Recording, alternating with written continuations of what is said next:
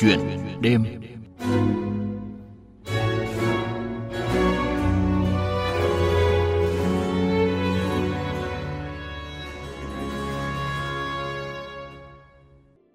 Thưa quý vị và các bạn, làn sóng dịch COVID-19 lần thứ tư đã khiến hàng nghìn học sinh và giáo viên phải vào sống tại các khu cách ly. Dù phải ở khu vực cách ly, nhưng những giáo viên đã khắc phục khó khăn, ứng dụng công nghệ thông tin để dạy học, ôn tập cho các em học sinh, nhất là những học sinh cuối cấp sắp bước vào kỳ thi chuyển cấp, nhằm giúp các em ngừng đến trường nhưng không ngừng học. Vậy cuộc sống của cô trò ở khu cách ly diễn ra như thế nào? Làm sao để một ngày trôi đi trong khu cách ly trở nên có ích? Chuyện đêm hôm nay, phóng viên Thu Hiền trò chuyện với cô giáo Hoàng Thị Quyên, tổ trưởng tổ văn sử, trường Trung học cơ sở Ngô Sĩ Liên, thành phố Bắc Giang, tỉnh Bắc Giang. Một trong 18 giáo viên đã phải đi cách ly y tế tập trung cùng với 39 học sinh do lớp có 2 học sinh F0 mắc COVID-19. Để nghe cô chia sẻ về cuộc sống cũng như những công việc thầm lặng mà đội ngũ y bác sĩ, cán bộ công an, quân đội đã và đang làm ngày đêm để phòng chống dịch bệnh. Xin chào cô Hoàng Thị Quyên, cảm ơn cô đã tham gia chương trình cùng chúng tôi. Vâng, à, xin chào biên tập viên, chào quý vị thính giả nghe đài tiếng nói Việt Nam. Trước tiên thì à, xin chúc mừng cô cùng với cả các thầy cô giáo và các em học sinh à, lớp 7A5 ạ. Vừa mới được về nhà sau 14 ngày phải đi cách ly y tế tập trung tại trường tiểu học Dĩnh Kế ạ. Vậy thì à, cô có thể chia sẻ tâm trạng của cô khi mà nhận được tin bản thân cô cùng với các em học sinh của mình phải đi cách ly y tế tập trung thưa cô? Khi trong lớp 7A5 có học sinh và gia đình khai báo y tế từ vùng dịch về thì nhà trường đã chỉ đạo giáo viên và học sinh trong trường là thực hiện nghiêm túc việc khai báo y tế và thực hiện cách ly y tế tại nhà. Dịch bệnh lần này nhanh chóng lan rộng và Bắc Giang đã trở thành điểm nóng trong cả nước. Tâm lý của tôi là rất là sẵn sàng thực hiện những quyết định của cơ quan y tế, nhưng khi nhận được thông tin học sinh lớp 7A5 mắc Covid thì tôi cũng rất lo lắng. Vậy thì ờ, ở khu cách ly ạ, thì ờ, cô cùng đồng nghiệp và các em học sinh ờ, đã được tạo điều kiện như thế nào ạ? Và cô có thể chia sẻ về những ngày sống tại khu vực cách ly ra sao thưa cô? Khi nhận được cái quyết định đi cách ly y tế tập trung thì tất cả thầy và trò chúng tôi phải giải quyết những cái công việc cá nhân nhanh nhất có thể và thực hiện với tinh thần nghiêm túc nhất. Dạ. Mặc dù thành phố cũng đang rất khó khăn nhưng từ khâu đón đến khâu tiếp nhận, bố trí nơi ăn, trốn ở ở khu cách ly đều thực hiện rất là khẩn trương và đảm bảo an toàn. Đoàn trường chúng tôi đến khu cách ly ở trường tiểu học Vĩnh Kế là nơi có cơ sở vật chất tốt, vệ sinh rất là sạch sẽ, dạ. phòng học rộng và thoáng mát. 57 thành viên trong đoàn chúng tôi đến khu cách ly là 57 hoàn cảnh khác nhau và ai cũng đều có những cái khó khăn riêng. Dạ. Có một số học sinh thì hoàn cảnh gia đình rất là khó khăn. Có cô giáo viên trong đoàn thì chồng ốm nặng, không có người chăm sóc, đi cách ly thì phải nhờ đến chồng, các đồng nghiệp ở trong trường giúp đỡ. Có cô giáo thì con mới khoảng 15 tháng tuổi. Có cô giáo thì ốm nghén. Thực hiện việc cách ly y tế nên tất cả những điều đó thì chúng tôi chỉ hiểu và động viên nhau qua ánh mắt. Trong cái bối cảnh toàn đảng bộ và nhân dân thành phố Bắc Giang đang phải gồng mình chống dịch, nhưng các cấp chính quyền, lãnh đạo phòng giáo dục và đào tạo, lãnh đạo nhà trường, các đồng nghiệp các cán bộ giáo viên đã nghỉ hưu, người thân của chúng tôi, các tổ chức thiện nguyện, các bậc phụ huynh, các em học sinh đều dành sự quan tâm cả về vật chất và tinh thần, đảm bảo cuộc sống và điều kiện y tế tốt cho chúng tôi. Mọi cái sinh hoạt của cá nhân riêng của chúng tôi vẫn diễn ra bình thường bởi vì chúng tôi được đảm bảo điều kiện ăn ở rất là tốt, các sinh hoạt thì không hề có sự đảo lộn gì. Ngoài ra thì chúng tôi còn nhận được cái sự chăm sóc y tế của các nhân viên y tế hàng ngày các nhân viên y tế thì, thì ờ, kiểm tra thân nhiệt rồi thì ờ, kiểm tra tình hình sức khỏe của chúng tôi tư vấn ờ, cho chúng tôi hiểu về dịch bệnh và cách phòng chống dịch bệnh và chính những sự quan tâm động viên và chia sẻ đó đã giúp chúng tôi nhanh chóng vượt qua những lo lắng về dịch bệnh và yên tâm thực hiện nhiệm vụ cách ly tôi nghĩ ờ, đây là một trải nghiệm không bao giờ quên ạ. Ờ, với học sinh thì ờ, vẫn còn nhỏ và có lẽ rằng là nhiều con cũng chưa bao giờ phải xa gia đình lâu như vậy ạ. Vậy thì ở trong khu vực cách ly cùng với các con thì các thầy cô có gặp khó khăn không thưa cô? Học sinh của chúng tôi vào trong khu cách ly này là các em đang ở độ tuổi rất là hiếu động nên trong một, hai ngày đầu thì giáo viên rất vất vả trong việc hướng dẫn học sinh thực hiện cách ly an toàn và thực hiện nội quy một số em học sinh thì chưa biết làm những cái công việc cá nhân. Các thầy cô vừa phải dạy ờ, kiến thức văn hóa cho các em dạ. vừa phải dạy và hướng dẫn các em những cái kỹ năng ờ, các em làm những cái công việc cá nhân. Nhưng nhìn chung thì các em đều nhanh chóng có ý thức hợp tác và tuân thủ phòng chống dịch bệnh Vậy thì ờ, cô và các đồng nghiệp làm sao để có thể nắm bắt được tình hình tâm lý rồi sức khỏe, kịp thời động viên học sinh giữ được tinh thần vững vàng, hợp tác và tuân thủ phòng chống dịch COVID-19 thưa cô? trong thời gian ở trong khu cách ly ấy, để nắm bắt được tình hình tâm lý, sức khỏe và kịp thời động viên học sinh giữ vững tinh thần, hợp tác tuân thủ phòng chống dịch COVID-19 thì chúng tôi thông qua các hình thức họp trực tuyến, dạ. sử dụng ờ, Zalo uh, nhóm và mỗi phòng chúng tôi đều có giáo viên ở cùng với học sinh và cử giáo viên làm trưởng phòng và hàng ngày báo cáo tình hình cho trưởng đoàn để trưởng đoàn nắm bắt được tình hình. Ở trong lớp học, phòng học rất là rộng, cho nên là trong mỗi một phòng khoảng từ 3 cho đến ờ, phòng đông nhất thì là có 5 thầy trò và phòng nào thì cũng đều có giáo viên ở cùng với học sinh. Trong những ngày mà ở cách ly thì ờ, các đồng nghiệp và học sinh ở trường có liên lạc với cô trò ở khu vực cách ly không ạ? Hàng ngày thì chúng tôi nhận được rất nhiều cuộc điện thoại và nhiều hình thức liên lạc khác nhau của các đồng nghiệp và các học sinh ở bên ngoài khu cách ly. Ờ, đoàn chúng tôi vào ờ, trong khu cách ly thì ờ, ngay ngày hôm sau thì chính đồng chí trưởng phòng giáo dục đào tạo đã tổ chức một cái cuộc họp trực tuyến với thầy và trò trong khu cách ly động viên tinh thần thầy và trò trong khu cách ly và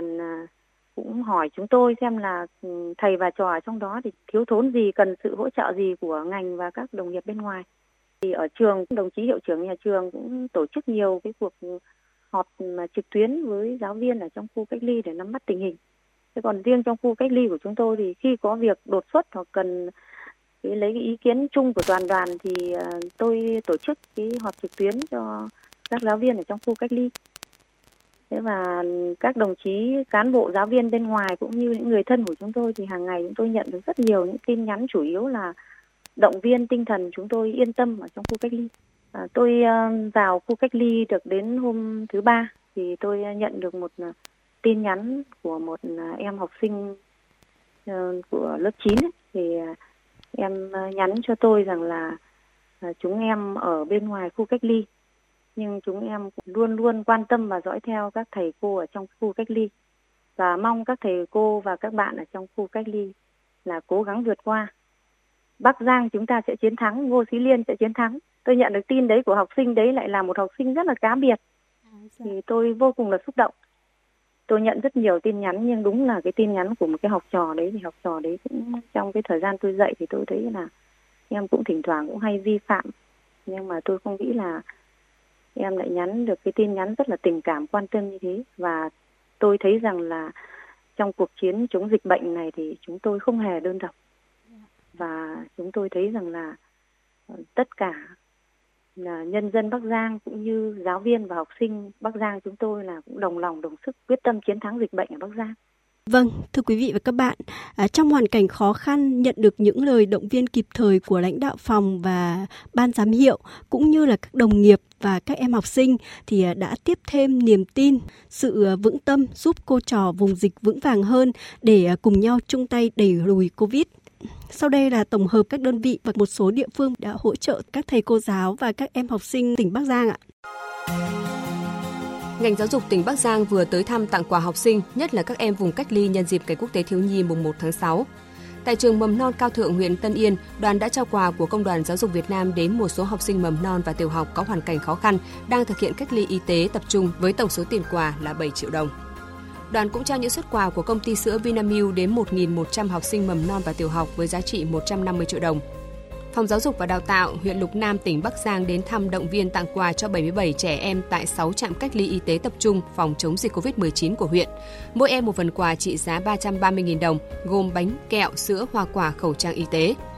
Cùng với đó là quà của các thầy cô giáo Phòng Giáo dục và Đào tạo Kinh Môn, Hải Dương và các trường mầm non của thị xã Kinh Môn gửi tặng học sinh Bắc Giang thực hiện cách ly y tế tập trung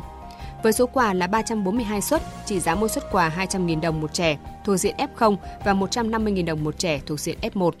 Thầy Ngô Văn Minh, trường trung học cơ sở Archimedes, Hà Nội đã mở lớp học online bán ruộng ngô, dầu gội, nước rửa chén thảo mộc để lấy tiền mua vật tư y tế gửi cho tỉnh Bắc Giang. Hôm nay mùng 1 tháng 6, 300 sinh viên tình nguyện cùng các thầy cô trường cao đẳng y tế Bạch Mai đã lên đường tham gia tiêm vaccine phòng COVID-19 cho công nhân tại khu công nghiệp huyện Việt Yên, tỉnh Bắc Giang. 12 cán bộ, giảng viên và 60 sinh viên của trường Đại học Y Dược Thái Bình đã lên đường tới Bắc Giang, trực tiếp hỗ trợ công tác phòng chống dịch COVID-19 tại điểm nóng huyện Việt Yên.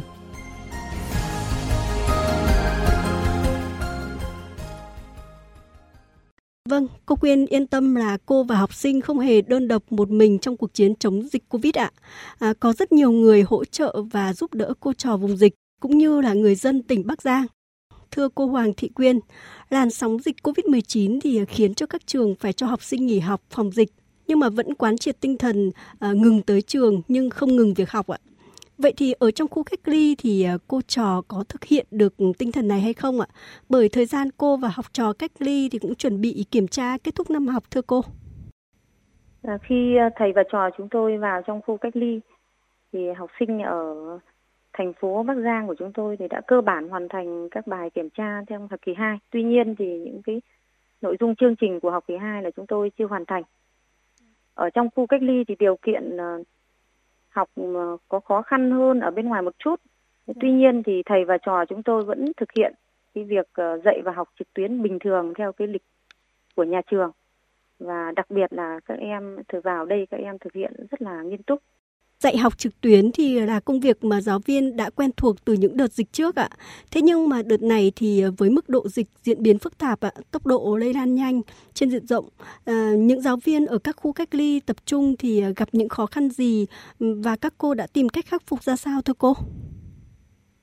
giáo viên chúng tôi ở trong khu cách ly thì vẫn thực hiện cái việc dạy học trực tuyến bình thường như giáo viên ở bên ngoài khu cách ly. Tuy nhiên thì cũng cũng có khó khăn khó khăn của giáo viên trong đoàn chúng tôi thì chủ yếu là chúng tôi gặp cái khó khăn về, đường truyền mạng internet. Thỉnh thoảng là trong khu cách ly nó có trục trặc một chút thế nhưng các ờ, cán bộ ở trong khu cách ly cũng tìm cách là khắc phục để giúp chúng tôi để hoàn thành nhiệm vụ và các giáo viên đều cố gắng thực hiện ờ, đúng cái lịch dạy học trực tuyến của nhà trường. Là buổi sáng 7 giờ 15 là các em chuẩn bị vào lớp và 7 rưỡi là chúng tôi chính thức bắt đầu dạy học trực tuyến theo những cái lịch như là lịch chính khóa. Và nếu như những cái giờ học nào mà có trục trặc về đường truyền thì chúng tôi lại xin phép chúng tôi chuyển sang cái giờ học khác đảm bảo hoàn thành cái chương trình của năm học. Thế còn à, về các em học sinh ở khối lớp 9,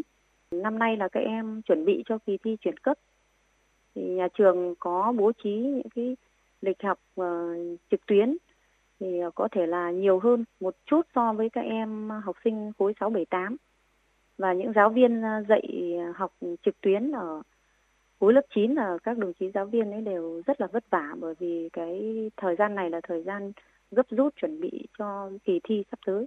Vâng, thời gian cách ly của cô và trò là 14 ngày ạ. Trong 14 ngày đó thì có những cái trải nghiệm rất là khác với cuộc sống bình thường hàng ngày ạ. Hẳn cô có những kỷ niệm rất khó quên về cuộc sống ở khu vực cách ly và đặc biệt là sự chăm sóc của các y bác sĩ thưa cô. Trong cái thời gian ở khu cách ly, đối với cả thầy và trò chúng tôi thực sự đã trở thành một cái trải nghiệm khó quên. Chúng tôi vô cùng trân quý những tình cảm chia ngọt sẻ bùi của thầy và trò đã biến khu cách ly thành nơi ấm áp tình người và thành trường học trải nghiệm và một cái khẩu hiệu mà thầy và trò chúng tôi truyền trong khu cách ly lúc đó là bàn là giường, lớp học là nhà. Thầy và trò là người thân, dịch bệnh là thử thách. Đặc biệt à, khi chúng tôi vào khu cách ly đến ngày thứ hai thì nhận được kết quả xét nghiệm, một học sinh trong lớp 7A5 bị mắc covid. Không khí của cả đoàn lúc đó trầm xuống. Thầy giáo và học sinh cùng phòng, đặc biệt là học sinh bị nhiễm bệnh rất là hoang mang các y bác sĩ, các cán bộ trong khu cách ly rất bình tĩnh và chuyên nghiệp xử lý tình huống, động viên tinh thần, làm các công việc đảm bảo an toàn y tế cho cả đoàn. Dạ. Tất cả các công việc đó họ giải quyết khoảng đến 1 giờ đêm, hôm sau mới xong. Đây sẽ là một kỷ niệm khó quên đối với cả thầy và trò chúng tôi về những cống hiến và sự hy sinh vô cùng to lớn của các y bác sĩ ở trong khu cách ly. Trong cái thời gian đó thì chúng tôi thấy là các y bác sĩ là hầu như làm việc từ sáng và đến tối khuya thì họ mới được nghỉ. Đặc biệt là khi mà vào đến những cái khu cách ly của chúng tôi ấy, để kiểm tra y tế và kiểm tra những cái công việc khác thì họ phải mặc những cái bộ đồ bảo hộ. Mà trong cái thời tiết của Bắc Giang thì đang rất là nóng nóng. Mà chúng tôi thực sự là thấy rằng là họ phải chịu một cái áp lực công việc rất là lớn kể cả về thời gian về cường độ công việc và yêu cầu thực hiện công việc thậm chí là lúc lấy những cái mẫu xét nghiệm cho chúng tôi vì để kịp ừ, thời gian và tiến độ xét nghiệm. Có những cái thời điểm có những hôm chúng tôi phải lấy mẫu xét nghiệm vào cái lúc mà trời nó nắng mà không thể ngồi trong phòng điều hòa để mà lấy xét nghiệm được. Thì các y bác sĩ ngồi ở những cái gốc cây ở dưới đấy chúng tôi ra xếp hàng chúng tôi chờ một lúc để lấy mẫu xét nghiệm mà thầy trò vào là người nào vã hết mồ hôi ra. Mà thấy rằng là các y bác sĩ họ làm suốt như thế có khi là đứng hàng mấy tiếng đồng hồ đấy để họ làm việc thì thực sự là họ hy sinh rất lớn trong cái việc thực hiện những cái nhiệm vụ của mình. Vâng, ờ, công việc sự chăm sóc tận tâm của những người ở tuyến đầu chống dịch đã để lại ấn tượng rất là sâu sắc cho cô. Ờ, vậy thì ờ, chứng kiến những việc làm đó của các y bác sĩ, các lực lượng tham gia phòng chống dịch, theo cô thì mỗi người dân nói chung và những người đang thực hiện cách ly nói riêng ạ thì cần phải làm gì để cùng chung tay phối hợp với các lực lượng phòng chống dịch bệnh COVID-19 ạ? Cho đến thời điểm hiện tại thì cuộc chiến chống dịch ở Bắc Giang của chúng tôi còn rất là gian nan Dạ. Theo tôi mỗi người dân nói chung và những người đang thực hiện cách ly y tế nói riêng thì cần phải thực hiện nghiêm túc những cái khuyến cáo và quy định của Bộ Y tế để phòng chống dịch bệnh và phối hợp chặt chẽ với các cấp chính quyền để đảm bảo việc khoanh vùng dập dịch đạt kết quả tốt, chung sống an toàn với dịch bệnh. Đối với những người mà đang ờ, thực hiện cách ly y tế như chúng tôi trong thời gian vừa qua thì cũng phải thực hiện những cái quy định về y tế trong cái khu cách ly, thực hiện nghiêm túc và khai báo y tế và tuyên truyền đối với những người thân của mình thực hiện những cái quy định về phòng chống dịch bệnh để đảm bảo việc cái việc ờ, phòng dịch tốt và ngoài ra thì còn phải chú ý là rèn luyện uh, sức khỏe trong cái thời gian ở khu cách ly để đảm bảo sức khỏe để vượt qua cái dịch bệnh. Vậy còn đối với cả học sinh thì ờ, cần thực hiện những nguyên tắc gì để vừa chung tay phòng chống dịch mà vừa tranh thủ ôn tập để không hỏng những kiến thức đã học thưa cô? Theo tôi thì các học sinh cũng phải thực hiện tốt những quy định y tế về phòng chống dịch bệnh, đặc biệt là thực hiện thông điệp 5K. Cái thông điệp 5K này thì các trường học trong toàn quốc, đặc biệt là trường chúng tôi cũng tuyên truyền với học sinh cũng rất là rõ ràng và tuyên truyền từ những cái năm học trước. Rồi thì thực hiện cái những cái khẩu hiệu chung sống an toàn với dịch bệnh, rồi tăng cường rèn luyện sức khỏe. Đặc biệt là rèn cho học sinh cái việc tự giác học trực tuyến, bởi vì cái học trực tuyến thì theo quan điểm của tôi là cái việc này nếu mà học sinh mà không tự giác học tập ấy, thì có khi lại không đem lại cái kết quả như mong đợi. Thêm nữa là học sinh phải bố trí lịch học đảm bảo hợp lý về sức khỏe và chủ động ôn tập. Thông qua Đài Tiếng Nói Việt Nam thì à, cô Quyên có lời gì muốn gửi tới những chiến sĩ áo trắng, ạ, lực lượng vũ trang và những người đang âm thầm hy sinh, cống hiến công sức, tiền của trong cuộc chiến chống đại dịch đợt này ạ? Vâng là một người dân đang sống trong tâm dịch, chứng kiến sự vất vả và tận tụy, dũng cảm chấp nhận sự nguy hiểm của các nhân viên y tế, của các lực lượng vũ trang, của các tình nguyện viên,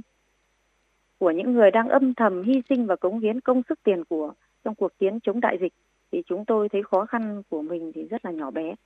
Qua đài à, tiếng nói Việt Nam thì tôi cũng gửi lời cảm ơn sâu sắc đối với các à, chiến sĩ áo trắng, các lực lượng vũ trang, và các tình nguyện viên ở khu cách ly trường tiểu học Vĩnh Kế nói riêng và trong các à, khu cách ly cũng như là các bệnh viện nói chung bây giờ trong cái cuộc chiến chống dịch bệnh này lời cảm ơn sâu sắc đến cái sự hy sinh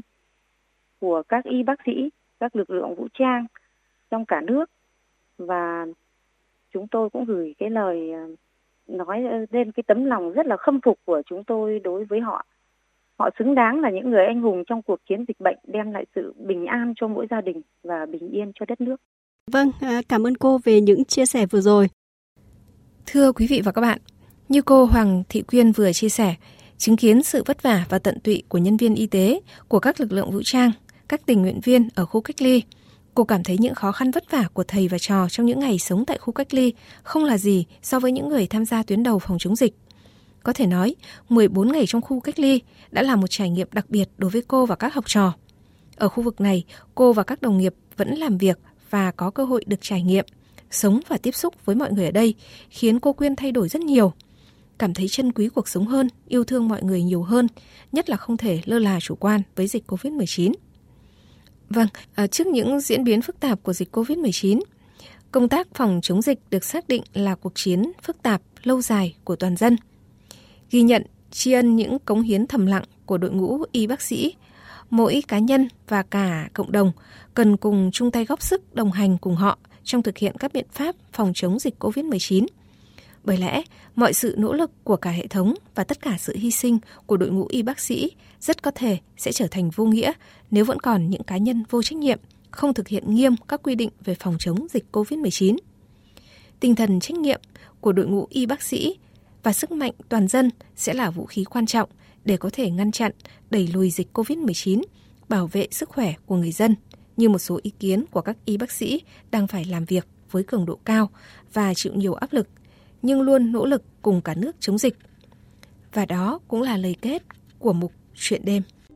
Mình phải chung tay mình làm việc, cố gắng hết sức mình, tất cả vì cộng đồng, vì nhân dân. Luôn luôn phải cố lúc nào cũng phải cố gắng. Đến đêm nửa đêm về sáng là lúc đấy sức khỏe con người là xuống thấp nhất rồi. Là làm việc cả ngày cả đêm là gần như mọi người rất mệt. Nhưng mà vẫn phải tiếp tục làm thôi vì không làm thì không đáp ứng kịp nói chung là rất vất vả, nhưng mà tất cả chúng tôi đều cố gắng để nhanh chóng mà trở về trạng thái bình thường. Bởi vì là yêu cầu về mẫu gấp rất là cần phải xét nghiệm nhanh để truy vết, để quanh được cái vùng đấy. Nhất là những cái ca ở trong cộng đồng thì chúng tôi cũng rất là lo lắng, nên là rất là mong muốn là đẩy nhanh công tác xét nghiệm lên để hỗ trợ các bộ phận khác để thực hiện tốt nhất cái công tác phòng chống dịch.